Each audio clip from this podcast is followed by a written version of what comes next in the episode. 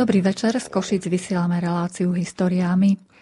Konkatedrále svätého Mikuláša v Prešove už znie obnovený orgán. Cesta k tomuto cieľu nebola ľahká, no našlo sa dostatok ochotných rúk aj podporovateľov, ktorí sa o to zaslúžili. Aký bol tento hudobný nástroj starý, v čom bol výnimočný, ako sa postupovalo pri jeho oprave a k tomu dával novú tvár, o tom sa budeme rozprávať v priebehu dnešného večera. Naše pozvanie prijali hlavný koordinátor opravy orgána dekana rímskokatolíckej farnosti svätého Mikuláša v Prešove, pán doktor Jozef Dronzek, pán inžinier František Zborovský, predseda občianskeho združenia Prešovská gotika a reštaurátor drevenej architektúry a sochárskej výzdoby, magister umenia, pán Martin Kukura. Vítajte u nás, dobrý večer. Dobrý večer. Dnes pre vás vysielajú zvukový technik Robert Majdák, hudobná redaktorka Diana Rauchová a od mikrofónu vás zdraví Mária Čigášová. Želáme vám nerušené počúvanie.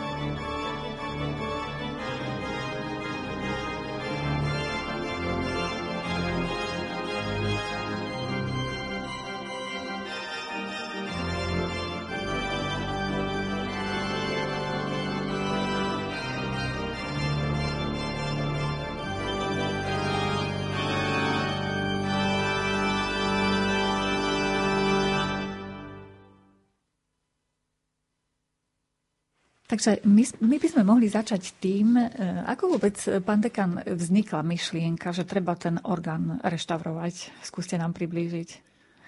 Všetkým želáme požehnaný večer. Hlavne našim farníkom z Prešova, ktorí nás určite počúvajú a sa možno aj tešia na túto reláciu. Tá potreba, nutnosť opravovať orgán v našej konkatedrále trvala niekoľko rokov, myslím si, že až 10 ročí ale v posledných rokoch, dajme tomu v roku 2010, už ten stav, technický stav, alebo aj stav hudobný nebol vyhovujúci. A tak prichádzalo veľa sťažností zo strany kantorov, organistov, ale aj ľudí, že ten orgán už nie je v dobrom stave. Stávalo sa aj to, že nám tak úplne niekedy vypol počas Sv. Omše. A aj taká symbolická jedna vec sa stala.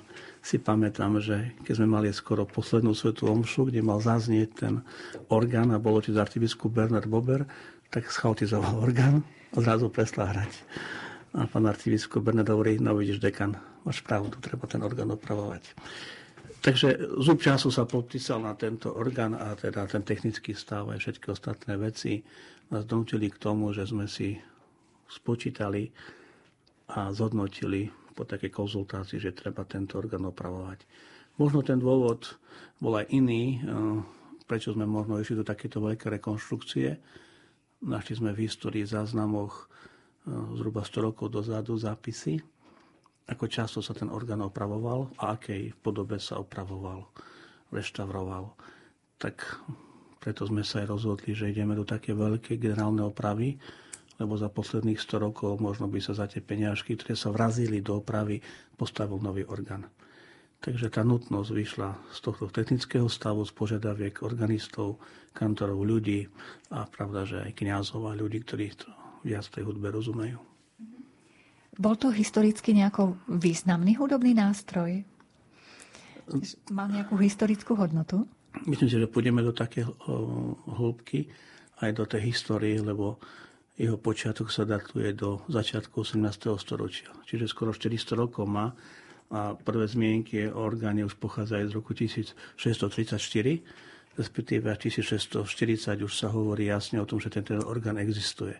Takže hovorím o nejakom období renesančno-barokovom, kedy tento orgán u Svetom Mikuláša našej konkatedrále bol postavený.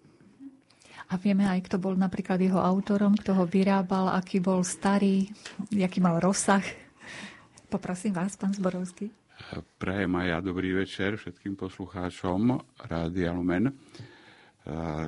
Orgán v Prešovskej konkatedrále bude mať o 19 rokov 400 rokov. Čiže to bude veľké jubileum.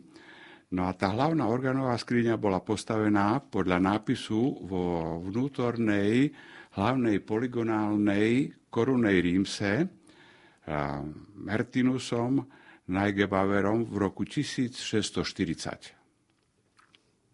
Z toho obdobia pochádzali aj prospektové píšťaly. O tom, že z toho obdobia pochádzali, nás utvrdzuje tvaroslovie láby na píšťalách. Tvaroslovie láby, to je tento otvor na píšťale, kadiaľ vychádza ten zvuk. Zvykne to byť na tých drevných píšťalkách ľudových taký zárez, taký šikmý zárez aby, aby sme vedeli, o čom rozprávame.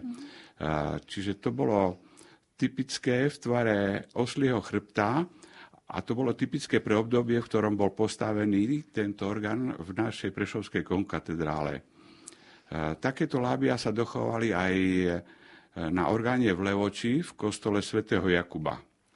Na troch najväčších píšťalách boli lábia pozlátené a boli na nich namaľované podoby tváre. Na vrchnom lábiu napríklad oči, nos a vlasy, na spodnom lábiu brada. Čiže to sú tie najstaršie e, poznatky o našom orgáne z toho, z toho obdobia roku 1640. Veľa poznatkov nie je, pretože žiaľ e, tie archívy cez vojnu veľmi zle dopadli, takže vlastne veľa tých materiálov nemáme. E, máme informáciu, že v rokoch 1780 až 1798 e, bolo na renováciu orgána vynaložených 200, 2740 zlatých. Nápis, ktorý sa našiel zo spodu na píšťalnici pod najväčšími prospektovými píšťalami v latinskom jazyku, vypovedá o tom, že tento základ je celý nový, zotovený Jozefom Boroveckým, prešovským organárom 8. novembra 1794. Čiže pán Borovecký k jestujúcej renesančnej organovej skrini, či k tej pôvodnej z roku 1640, pristával ešte skriňu zadného pozitívu. No, ten zadný pozitív to je tiež taký zvláštny názov, on je z pohľadu vpredu a napriek tomu sa mu hovorí zadný. A z toho dôvodu, že po väčšine ten hrací stôl, na ktorom organista hrával, tak bol otočený smerom k tej hlavnej skrini a ten pozitív, ktorý bol vpredu, tak mal za chrbtom. Z toho dôvodu sa mu hovorí zadný pozitív. O tom, o tom, o tom že, že to bol veľký, veľký projekt, e, svedčí aj tá vysoká vyplatená suma. A ešte, čo je zvláštne, to je, to je také veľmi zaujímavé, pán Borovecký, aby ešte viac zdôraznil, aký významný projekt ide, urobil na tú dobu úplne novú vec. Zrobil rozsah e, z, e, po G3, po G3, čiže to je rozsah klaviatúry G3. A takýto rozsah je štandardom v súčasnosti, ale v danej dobe to nebol štandard. Dochovalo sa iba niekoľko orgánov na celom svete v rozsahu po F3 a iba jeden jediný sa dochoval na Slovensku a to od pána Podkonického z roku 1786 v Hornej Matičnej Čiže aj táto skutočnosť, že ten náš orgán mal taký rozsah, dostáva náš orgán na orgánovú mapu sveta. Je to unikát, je to veľmi vzácne. Z tejto prestavby sa dochovali všetky prospektové píšťaly na zadnom pozitíve. A čo je ešte také veľmi dobré, alebo dobrou správou, že tým pádom, že sa dochovali tie prospektové píšťaly, podarilo sa zrekonštruovať celé ladenie podľa nich. Čiže to, to, je, to je veľmi vzácne, pretože tým sme sa priblížili veľmi k podobe zvukovej orgánu z toho roku 1794. Potom ďalšie zásahy na tom orgáne e, robil e, pán Tuček z Kutnej hory, a to v roku 1925 a v roku 1960. E, je potrebné povedať, že tie zásahy boli, boli, boli veľké vážne až necitlivé vzhľadom na vek a vzácnosť týchto píšťal. Žiaľ, ani Tuček, ani Borovecký, okrem prospektových píšťal, nezachovali nič z pôvodných častí nástrojov. Tučeková, táto Tučeková prestavba vyvolala veľa násilných úprav, žiaľ až devastačných. E, pán Tuček jasne sledoval svoj cieľ. Vďaka tomu postoju výrazne zasiahol aj do architektúry oboch orgánových skríň. E, architektúra, ešte vysvetlím ten pojem, architektúra orgánových skríň, to je vlastne e, v tom našom dnešnom modernom jazyku povedané statika, statické nosné prvky orgánových skríň. Ten, tá pôvodná skriňa, sme boli veľmi prekvapení, keď, keď sme rozobrali starý orgán, stála na 8 eh, doskách o hrúbke 5 cm a šírke 20 cm, čiže obrovský orgán na tak tenkých eh, doskách, fošnách, čiže to bolo, to bolo úžasné. A tá, tá, tie zásahy do tej architektúry boli, boli veľmi necitlivé. To znamená, že z toho pôvodného orgánu sa zachovalo veľmi málo. Tie prospekty sa zachovali, čo, čo je veľmi dobré. Ale ešte sa treba vrátiť aj k pánu Boroveckému. On tiež k tej prestavbe v tom e, roku 1794 pristupoval ako keby stával nový orgán. Čiže tam boli tiež také zásahy. A pravdepodobne ten renesančný prospekt, čiže tá historická skriňa s tým prvým radom píšťal, tomu sa hovorí prospektové píšťaly, sa zachovala len kvôli náročnosti na množstvo materiálu a kvôli veľkosti prospektových píšťal, čo vlastne ich zachránilo, pretože vlastne tí dvaja páni e, nechceli mať vysoké náklady, čiže vlastne do toho sa nepustili a to zachránilo tú, tú historickú skriňu a tie prospektové píšťaly. Takže toto je zhruba, zhruba o tom našom vzácnom, skoro 400-ročnom, teraz už môžeme povedať mladíkovi. Rozprávali ste o tom, že koľko výnimočností mal ten hudobný nástroj. Je taký výnimočný aj po oprave, aj v súčasnosti ho možno považovať za unikátny orgán? Áno. Ja len poviem takú jednu praktickú poznámku k tejto téme. Áno. Včera sme mali taký prvý um, organový koncert v rámci festivalu, ktorý momentálne prebieha. Už je to 5. ročník, ale v tomto roku sme sa rozhodli, že všetky tri organové koncerty už budú na novom orgáne v konkatedrále Sv. Mikuláša. A včera bol prvý virtuós, jeden organista z Varšavy, z Polska. A keď skončil ten koncert, tak sme potom troška sedeli pri večere, tak sme sa bavili voľnejšie o tej celej téme. On tak jasne povedal, je to človek, ktorý prešiel celú Európu. Robil koncerty v celej Európe. Povedal, že osobne si myslí, že patrí k desiatim najvzácnejším orgánom v rámci Európy. To bolo svedectvo, tak myslím si, že asi k tomu veľa netreba dodať. A možno tie konkrétne veci, ktoré sú tam ako dominantné a vzácne, tak môže aj pán reštaurátor povedať, aj pán Borovský. Možno ešte taká úvodná otázka na pána reštaurátora Martina Kukuru. Mm, zrejme, keď taký historický orgán ste chceli opravovať, reštaurovať, tak asi zrejme k tomu mali čo povedať asi aj pamiatkári a tieto inštitúcie. Nejaký prieskum pre, prebehol predtým? Príjemný dobrý večer. Prajem. Samozrejme, bez eh, dozoru mm, pamiatkového úradu by to určite nešlo, takže pred každým začatím obnovy a reštaurovania musí prebehnúť reštaurátorský prieskum a výskum. Tento prebiehal e, po dohode aj pre krátkosť času, keďže boli dané na to termíny, e, že súčasťou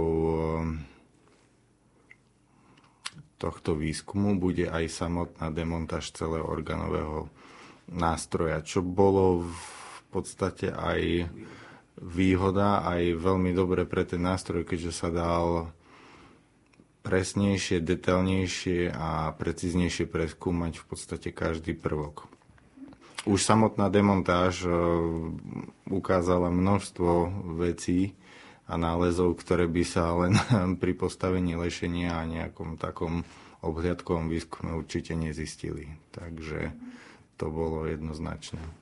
To rozhodnutie bolo správne vlastne, takto spojiť v podstate ten prieskum. To, to áno, podľa mňa to veľmi prinieslo. Uh-huh. A čo vlastne ten prieskum ukázal? Čo konkrétne ste zistili? Prieskum prebiehal e, deštruktívny aj nedeštruktívnymi e, metodami. K tým nedeštruktívnym samozrejme patrila vizuálna obhliadka, UV e, pozorovanie pri svetle a podobné techniky skúmania. K deštruktívnym už potom patrilo odobratie vzoriek na chemicko-technologickú analýzu a rozbor jednotlivých pigmentov a vrstiev. Plus samozrejme ešte e, samotná sondáž, ktorú e, sme si robili mechanicky a zisťovali postupný vývoj a vrstvenie tých e, časových sledov na danom nástroji. Čiže vedeli ste odhaliť, že čo tam pribúdalo na tom hudobnom nástroji postupom času? Áno, hej, definovali sme tak ako všetky nejaké druhotné zásahy, ktoré za tú existenciu tohto nástroja pribúdali, tak sa nám podarilo aj, keďže, jak už tu bolo spomenuté, archívne hm, výskumy skrz nedostatku informácií a vyhorenia archívov, tak neboli. Tam sa podarilo nájsť pri demontáži tú nápisovú dosku od pána Boroveckého, ktorá taktiež pekne nám definovala i vrstvu, i jednotlivé zásahy, tak potom aj e, ďalšie menšie zásahy a potom samotné dva veľké zásahy pána Tučka z toho 25. roku a 60. rokov. Mm. Ja si myslím, že to musí byť riadne dobrodružné.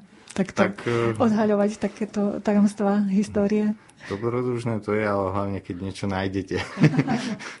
ale vo vašom prípade to asi bolo také, že prinášali, eh, prinášal ten prieskum nové informácie pre vás. Áno. No, najväčším uh-huh. objavom bolo práve to nájdenie toho, tej signatúry a datovania eh, v tej poligonálnej časti korunej rímsy možno by k tomu ani nejak nedošlo, ale to je vlastne Rímsa, na ktorej stála, stojí na vrchole socha svätého Archania Michala. A tá bola dosť ťažká vplyvom drevokazného mizu a ďalších elementov, tak sa značne narušil stav mm-hmm. tejto časti a bolo potrebné to rozobrať. A pri tej rozobratí jednotlivých častí sa vlastne odhalilo tá doska, ktorá je ináč skrytá, kde je uvedený ten nápis. Uh-huh. Až bolo to také paradoxné, aj vtipné, že vlastne je tam ten nápis aj datovanie dvakrát, lebo je to dosť veľká, široká doska a tak začal autor tak veľkoryso, veľkými písmenami a zrazu zistil, že už mu to nevychádza, tak to tak dorobil menšími písmenkami a pre istotu to dal ešte potom krížom, aby si to nejako potvrdil, že to bude dvakrát. Uh-huh. A ktoré časti boli tak najviac zničené? Spomínali ste tú sochu, že bola veľmi zničená. Čo ešte v tom? No, to treba tak rozdeliť na tú architektonickú časť, drevenú architektúru a potom tú sochárskú výzdobu v rámci ornamentálnych drevorezieb a samotnej sochy. Čo sa týka architektúry, tá utrpela najväčšie zásahy v rámci zásahu a prestavby alebo vo vstavby nástrojovej časti pánom Tučekom, keďže bolo množstvo častí poprerezovaných Eh, on tam vstával ďalšiu, keby samonosnú ďalšiu konštrukciu, ktorá nesla vzdušnice píšťaly. Bola zbytočná, ako sa ukázalo, a aj riadne ťažká. Po odstrojení, od, odstránení všetkých tých druhotných zásahov sa nám vlastne odhalila tá pôvodná hmota. Taktiež pri demontáži sa našlo množstvo odrezkov, kúskov, ktoré keď sme postupne skladali, tak sa nám podarilo nájsť aj ich pôvodné miesto.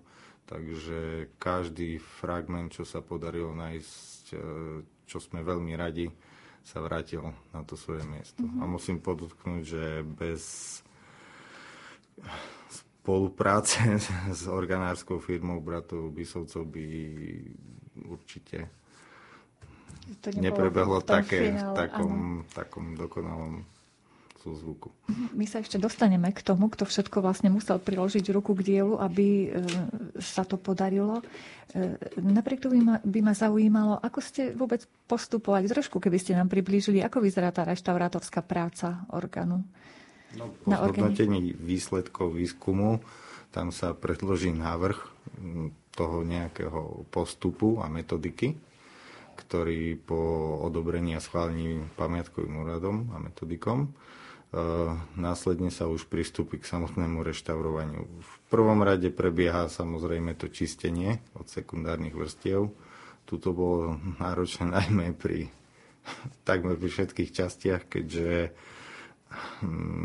v tých 20. rokoch e, prichádzali nové technológie a miešali sa so starými, čiže tam boli tie vrstvy farieb e, značne hrubé a hlavne obsahovali i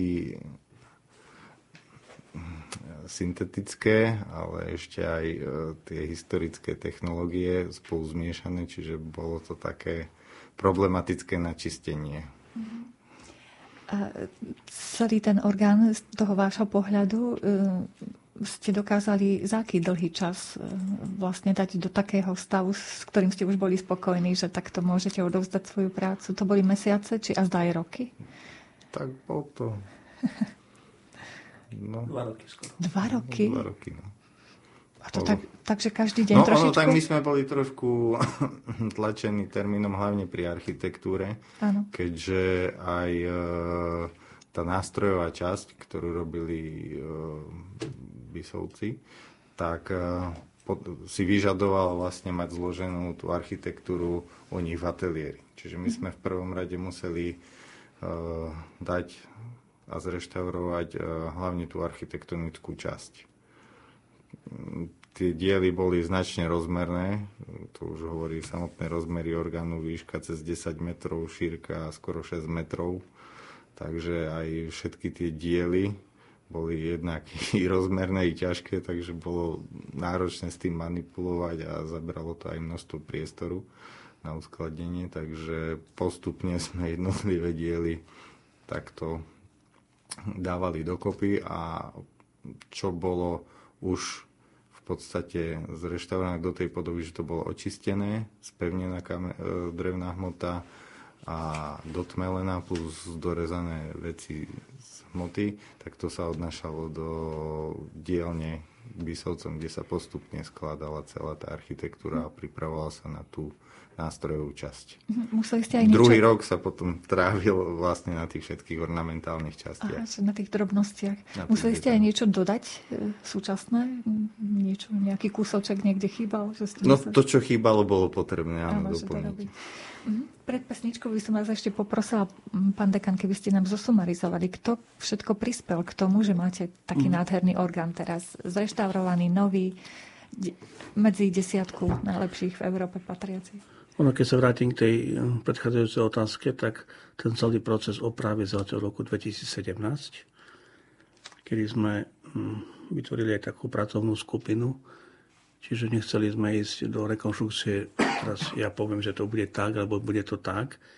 Tak vďaka pánu Zborovskému sme prijali taký, taký modus vivendi, ako sa hovorí, a modus také, také práce, operandy, že sme vytvorili pracovnú skupinu. A tá skupina bola tvorená, myslím si, že asi v súčasnosti na Slovensku z tých najväčších odborníkov na orgány.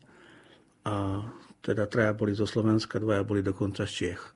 No ako perličku chcem spomenúť, že medzi nimi bol aj mm, varhaník svätého Víta z Prahy a dokonca aj mm, organista zo svätého z Hradci Králové, profesor Uhliš.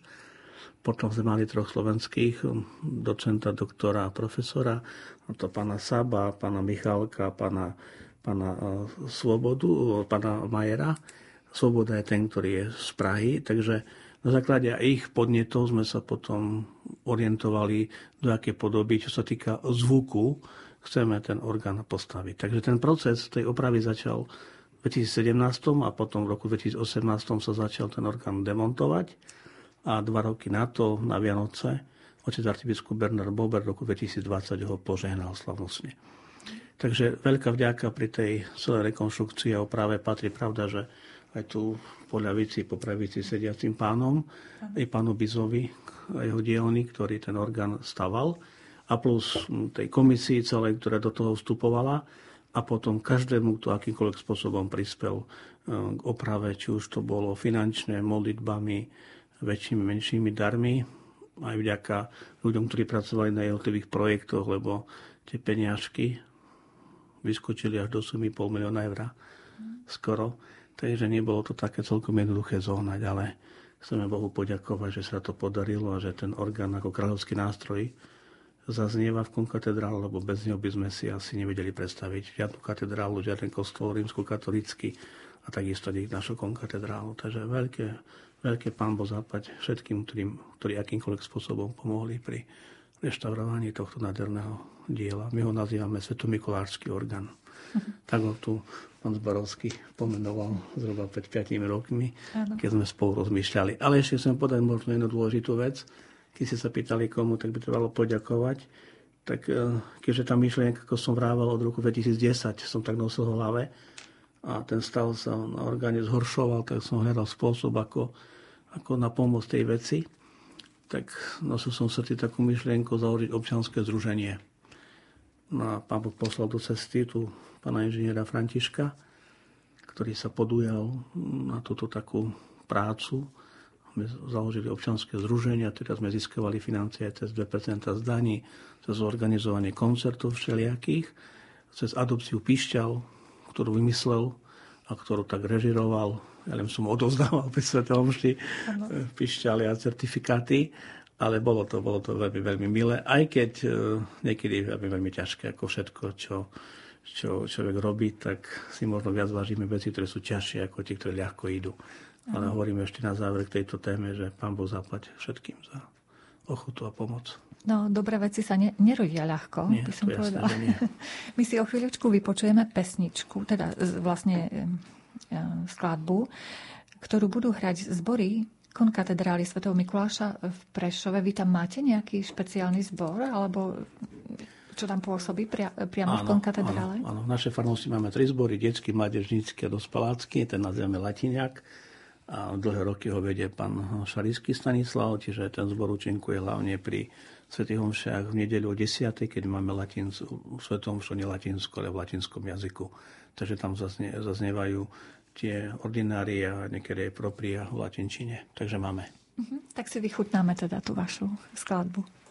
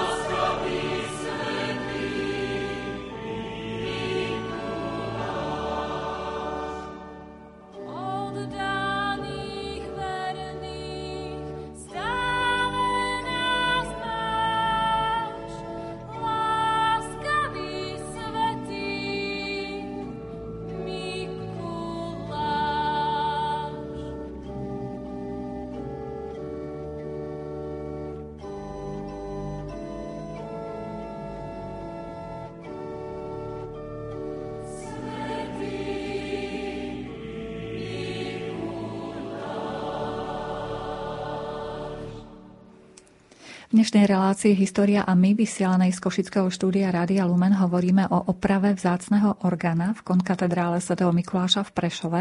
Našimi hostiami sú dekan rímsko-katolíckej farnosti svätého Mikuláša v Prešove, pán doktor Jozef Dronzek, pán inžinier František Zborovský, predseda občianskeho združenia Prešovská gotika a reštaurátor drevenej architektúry a sochárskej výzdoby, magister umenia pán Martin Kukura.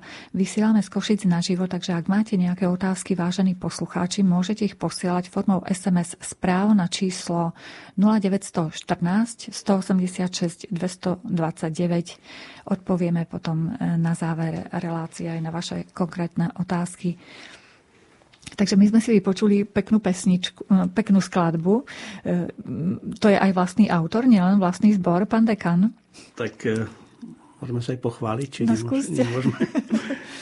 Je to tak, že autorom tejto piesne je člen našej farskej rady, veľmi známy pán Bernard Herstek, ktorý dlhé roky viedol Prešovčata, známy detský zbor. A túto piesň zložil na počest toho, že bol kostol Sv. Mikuláša povyšený v roku 2008 do pozície konkatedrály. A možno všetci kniazy vedia, že jednoducho piesň o Sv. Mikulášovi chýba v EKSK tak toto je zároveň taká omšová pieseň. Takže áno, autor je Prešovčan, člen našej farskej rady, kurátor Bernard Herstek a naspievala to sestra Maristela so zborom pod, pod, vedením, pod vedením práve Bernarda Hersteka, stana Šariského. Ináč takú perličku poviem, táto pieseň je preložená do 24 jazykov sveta. A včera som osobne odovzdal aj tomu polskému hm, virtuzovi, organistovi ktorý mal koncert aj v polštine preklad tejto nádhernej skladby o Svetom Mikulášovi. Čiže vy si v Prešove, pokiaľ ide o organovú tvorbu, vystačíte úplne sami? Ferko, vystačíme sa sami. pán František, pán inžinier. Keď trošku zajdeme do histórie, tak sme mali e, v Prešove e, známu osobnosť pána Mojzesa. Čiže on tvoril e, veľa jeho skladieb boli práve komponované pre orgán. Ano. Takže vlastne Prešov sa má čím chváliť. Áno, tak to pokračujete v tradícii v podstate. My sme e, pred e, hudobným osviežením rozprávali o tom, že mali možnosť ľudia si adoptovať jednu z píšťal, ktoré ste potrebovali e, vynoviť. Koľko tých adoptívnych rodičov sa nakoniec našlo, pán inžinier? Tak adopcia píšťal, musím sa priznať, že nebola celkom, celkom moja myšlienka alebo naša. Vzhľadom k tomu, že sme mali v odbornej komisii pre tvorbu podoby budúceho a zreštaurovaného orgána aj hlavného varhaníka z chrámu svätého Víta.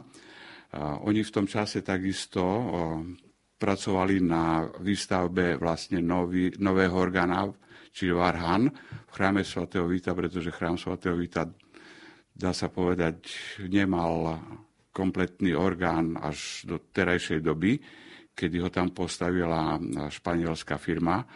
No a túto myšlienku čiastočne sme prevzali od nich. Čiže táto možnosť sa nám zdala ako taká vhodná, to znamená, kto chcel podporiť finančne to reštaurovanie nášho prešovského orgána, tak si formálne e, adoptoval píšťalu s tým, že e,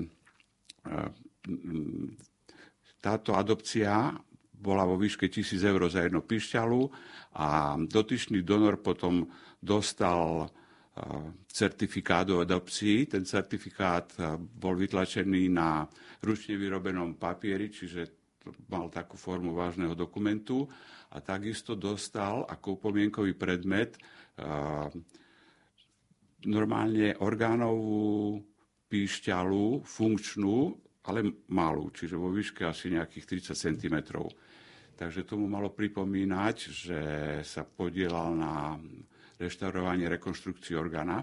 A potom ešte, čo, čo bolo takým stimulom pre tých donorov, Mená všetkých donorov boli zväčšnené na píšťale donorov. To je normálna funkčná píšťala, na ktoré drevená, pretože organové pišťaly sú dvojakého druhu, sú kovové a drevené. Čiže tá pišťala donorov bola drevená, alebo je drevená. V podstate je to dutý hranol, takže vlastne na tých jednotlivých hranách, stenách tej píšťaly sú vygravírované mená všetkých donorov s tým, že je to možno tak, bolo to také motivujúce, že keď niekedy do ďalších 300 rokov sa bude reštaurovať orgán, tak tí ľudia tam nájdu túto píšťalu a naraz zistia, že tam na tej predošlej rekonštrukcii sa podielali možno aj ich predkovia. Ano. Takže to bolo dosilným motivom uh, adopcie tých píšťal. Tých adopcií bolo asi 130, 140. No takže vlastne oni vytvorili taký dobrý základ, pretože by vôbec sme sa mohli pustiť do tej rekonštrukcie, pretože tie peniaze sa zbierali postupne. My sme, tu, my sme tu Pišťalov vystavili v konkatedrále Sv. Mikuláša a bola tiež slavnostne požehnaná keď sa žehnal mm, e, orgán a potom sa slavnostne tá pišťala osadila do hracieho nástroja, je prakticky, ako bolo povedané, funkčná. Ano. Takže ľudia chodili, pozerali, či je tam ich to meno. Áno, áno. Sem tam nás kontrolovali, že či že oni sú tam, či sme áno. nezabudli. Takže veľké pán bol západ za túto myšlienku a to také odovzdávanie píšťal a certifikátov sa udialo vždy pri Svete Omši, kedy sme tu vyhlasili v oznamoch a sme pozvali raz za pol roka zhruba 30-40 ľudí, ktorí sa adoptovali. Neboli to len fyzické osoby, boli aj to právnické subjekty, právnické osoby, podnikatelia, firmy. Takže to, tá celková suma nám doniesla skoro 140 tisíc s touto formou, sme takto získali.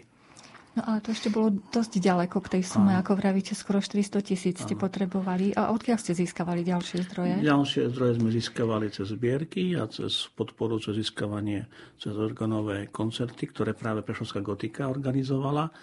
Môžem, možno povedať, že to nebolo tak veľa peňazí, ale e, potom taká veľká pomoc prišla z kraja, z VUC Prešov a podobne aj z mesta Prešov, takže nám tiež zastupiteľstva, poslanci, či už mestské alebo krajskí schválili dotáciu, takže sme prakticky potom už dosiahli tú sumu, ktorú sme potrebovali.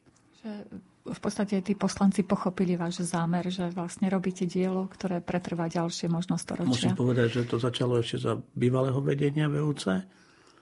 My sme začali takú oficiálnu aktivitu cez, cez adepciu Píšťal jedným veľkým otváracím koncertom v spolupráci s mestom, s divadlom mm, Prešovským a z VUC. Na, na tomto koncerte vystúpila veľmi známa slovenská spevačka a tam sa prakticky rozbehla tá adopcia. Tak áno, myslím si, že čo sa týka tej podpory VUC a mesta, nejaký veľký problém nebol, ako hovoríte. Pochopili, že ten orgán je niečo, čo patrí do mesta a reprezentuje nielen církev, ale reprezentuje celé mesto, keďže to je historická kultúrna pamiatka. Ano. Spomenuli ste tie benefičné koncerty. Spomenieme si na mena niektorých umelcov, ktorí vás prišli podporiť na tie benefičné koncerty, pán inžinier. Áno, tak e, ten e, zahajovací koncert, tam bola pani Sklovská, Sisa Sklovská. A potom sme robili taký veľký koncert s názvom Haleluja, to v spolupráci s e, slovenskou televíziou. Tam bol pán, pán Martin Babiak, pán Buranovský, Čiže to sú tak, také známejšie osobnosti a potom tých koncertov bolo strašne veľa. Ono k tomuto prišlo takto, že my sme uvažovali o tom, ako sa dostať do povedomia.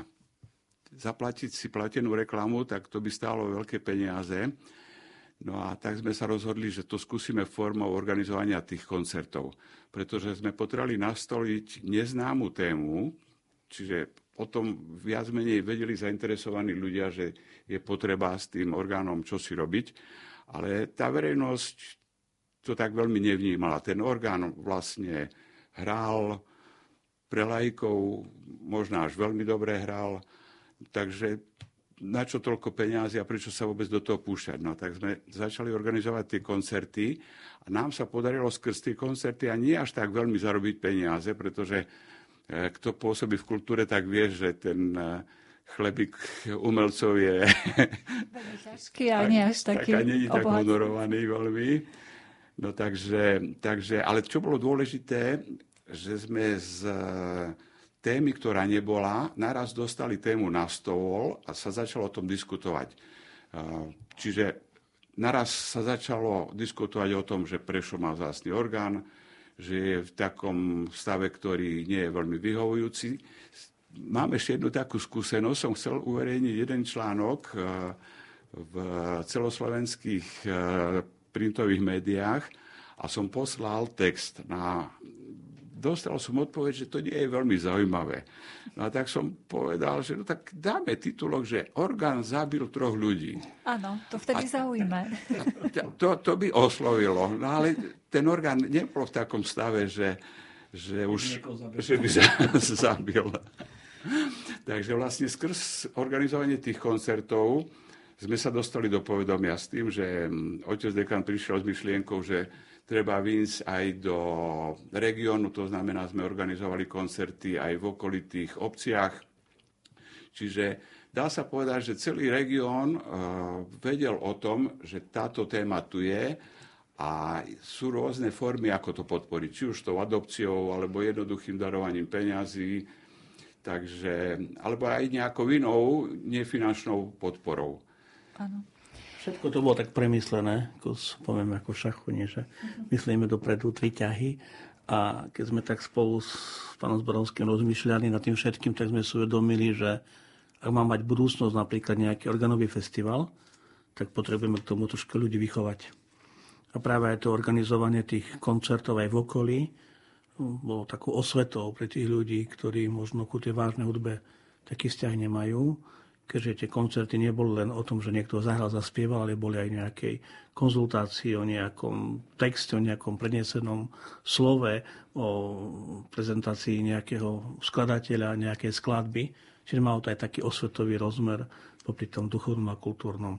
Takže aj vďaka tomu sme potom získali, ako bolo povedané, také širšie publikum a mnohí ľudia aj z okolia, nielen z Prešova, sa zapojili do celkovej renovácie opravy nášho orgána. My budeme o chvíľočku pokračovať v téme, len pripomeniem našim poslucháčom, že keď ešte chcú nejaké SMS-ky poslať, tak ich posielajte na číslo 0914 186 229, teda keď sa chcete spýtať niečo k tejto téme, k oprave orgána v konkatedrále svätého Mikuláša. E, teda dá sa povedať, že tá široká verejnosť to pozitívne prijala, e, tú opravu e, orgána, pán dekan? Široká verejnosť áno, možno už kruhy nie, lebo nikto nevyhovie všetkým. Zachytil som takú jednu negatívnu správu, respektíve taký podnet a na počudovanie, poviem kriticky do vlastných radov, bolo to z úst kniaza ktorý taký bol poršený z toho, že koľko peňazí ideme vyhodiť na opravu orgána. Ale sme radšej mali tie peniaze rozdať chudobným. Tak e, poviem sám za seba, že človek, hm, my sme sa tiež bavili, niekedy tak sebe zápasy v tom svedomí kňazskom, že vlastne je to dobré dať pol milióna eur na opravu takéto materiálne veci, aj keď neslúži len ako materiálna vec, alebo ozaj nemal ten kniaz pravdu, keď keď povedal, že či to trebalo toto robiť. No. Mm. Tak e, ja som s takými svojimi dilemami často konzultoval aj od arcibiskufa a som sa tak aj poradil, aj som to tak premýšľal, premodlieval, ale vždy mi z toho vyšlo, že jednoducho ku starosti farára patrí aj starosť o kultúrne historické pamiatky. No a tie následky, keby sa to bolo zničilo, tak si asi niektorí ľudia nevedomujú, lebo za kultúrne historické pamiatky má zodpovednosť štatutár, a nie je to také jednoduché nechať niečo zdevastovať, zničiť, aby to nebolo funkčné. Ale tak len dal taký malý, mladý, maličký hlasok ku Viči možno na adresu týchto vecí, ale možno v mnohých to tak hlodalo, že, že či to je dobre dať také veľké peniaze. Ale poviem ešte jednu perličku. My sme si urobili prieskum trhu na dodavateľov tejto opravy. Bo sme chceli žiadať aj hm, cez projekty peniažky a tam treba robiť verejné obstarávanie a prieskum trhu. No a tie ponuky boli od pol milióna do milión 600 tisíc. Mm-hmm. Hej, takže to už sme si uvedomili, že už ten rámec milióna eur. My sme totiž oslovili aj v Európe niekoľko firiem a nám prišli ponuky, za koľko by to iné firmy mm-hmm. zahraničné urobili. Takže môžeme Bohu ďakovať, že sme tu vôbec za takúto sumu zachránili, opravili a ja verím, že ľudia sa tešia, že sú spokojní a že ten orgán má tam svoje miesto, že sme ho zachránili.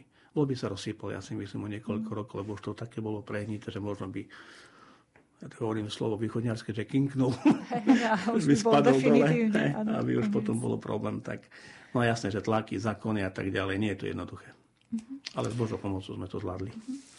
Z tých SMS-iek by som e, vybrala e, jednu, to je na pána reštaurátora, že koľko rokov dávate za ruku, za ručnú dobu na opravený orgán? tak koľko to bude? 10, 20? Tak do najbližšieho reštaurovania, keď bude nutné. Kedy to asi odhadujete, koľko vydrží taký orgán? Lebo naozaj na tom bolo kopec práce, ako ste to popisovali. Vlastne aj počas pesničky sme rozprávali o tom, že to bolo treba ožarovať, kúpať v bazéne napríklad a podobne. No, tak um, malo by to vydržať dlho. No, to, niekedy to skôr súvisí s obdovou alebo opravou samotnej mechaniky. Takže... drevené časti vydržia. Tie drevené časti by mali vydržať. Uh-huh. Ako vydržali 400 rokov, takže myslím, že odstranili sa len nejaké tie druhotné nánosy a nejaké zásahy a doplnilo sa to, čo bolo nutné, stabilizovalo sa to staticky, zahubil sa existujúci živý drevokazný hmyz, aj sa preventívne ponatieralo a spevnilo to drevo, takže Malo by to... Mechanickému poškodeniu sa nedá zabrániť a nedá sa dať na ňo ani záruka, takže... Môžeme upokojiť poslucháčov, môžeme upokojiť, že máme zmluvu o diele a tam sú aj garancie, takže keby si niečo stalo, tá reštaurátor nesie plnú zodpovednosť a dáme mu to nahradiť. Možno sa keby ste vysvetlili našim poslucháčom, čo sa tým ožarovaním dosahuje na tom orgáne, ktoré no. ste museli vlastne na niektorých no, častiach podstúpiť. sa dosahuje to, že pokiaľ je živý e, drevokázny hmyz v podobe tých lariev alebo červíkov, ktorý aktívne tam žere vnútri dreva tú hmotu, tak vlastne to ožarovanie ho zabije, lebo nátery, čo sú aj keď akokoľvek kvalitné, nikdy nepreniknú alebo nezahubia ten už živý hmyz. Oni skôr preventívne zabrania ďalšiemu, ktorý by prišiel, alebo čo by nejak pri východe toho existujúceho, ale nezabrania úplne tomu alebo nezabijú ten, čo je vo vnútri. Ďalšia otázka, či ste mali počas opravy nejaký náhradný orgán? Alebo ste museli vyspievať všetko sami potom? Tak e, náš kostol má také veľké šťastie, že má dva orgány. Jeden veľký, jeden menší a možno také úžasné na tom je to, že ani ten menší orgán je veľmi mladý.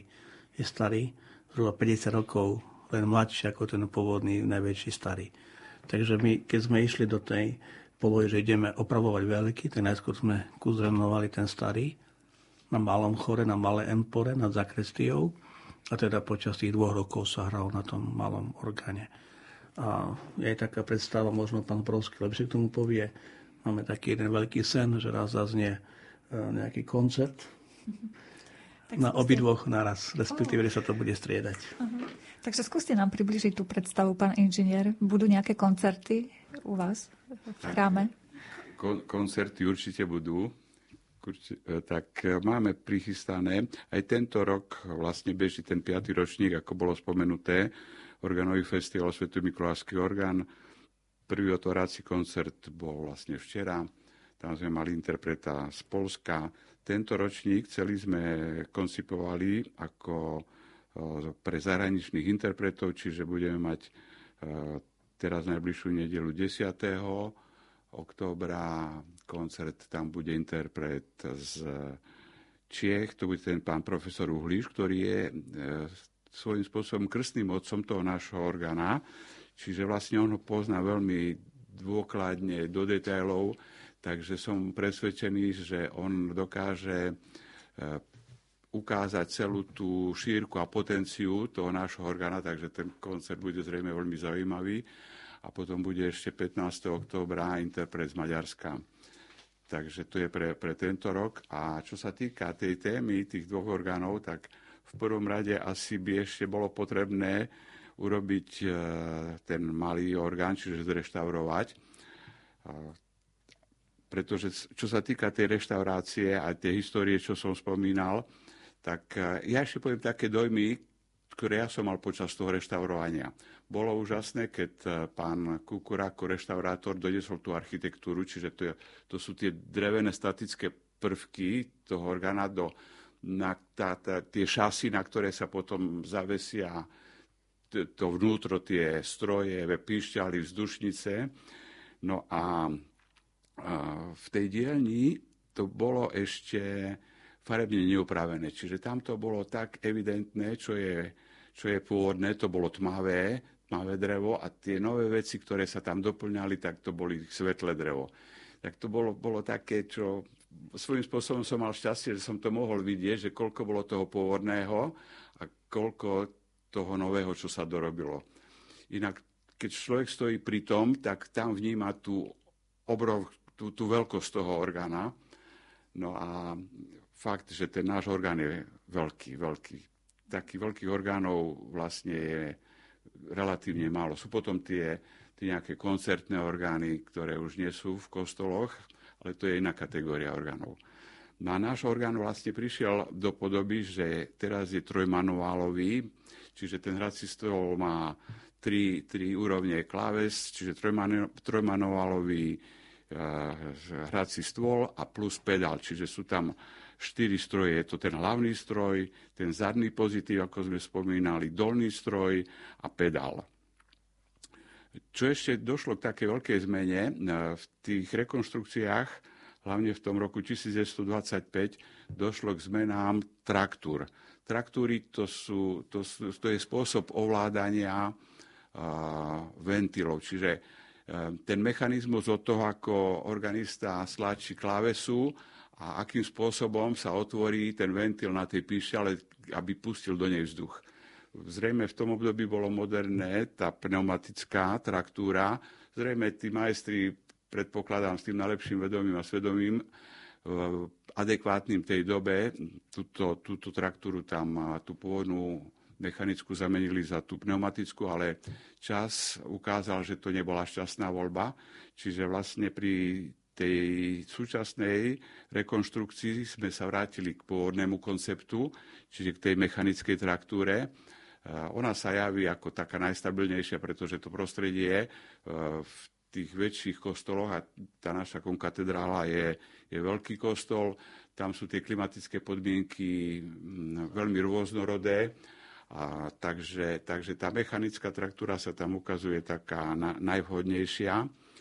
No, čiže to, sme sa vrátili k tej mechanickej. Tam sme ešte e, trošku boli ovplyvnení dobou, pretože e, registrovú traktúru, e, čiže registrová traktúra, to je traktúra, ktorou sa otvárajú jednotlivé registre. Čiže, čiže ten organista otvorením nejakého registra sprístupní prívod vzduchu k jednotlivým e, ako keby typom typom zvukov, pretože ten orgán je, je zmes rôznych zvukov, iba tu by sme sa veľmi zahovorili, keď som to objasňoval. Pár minút.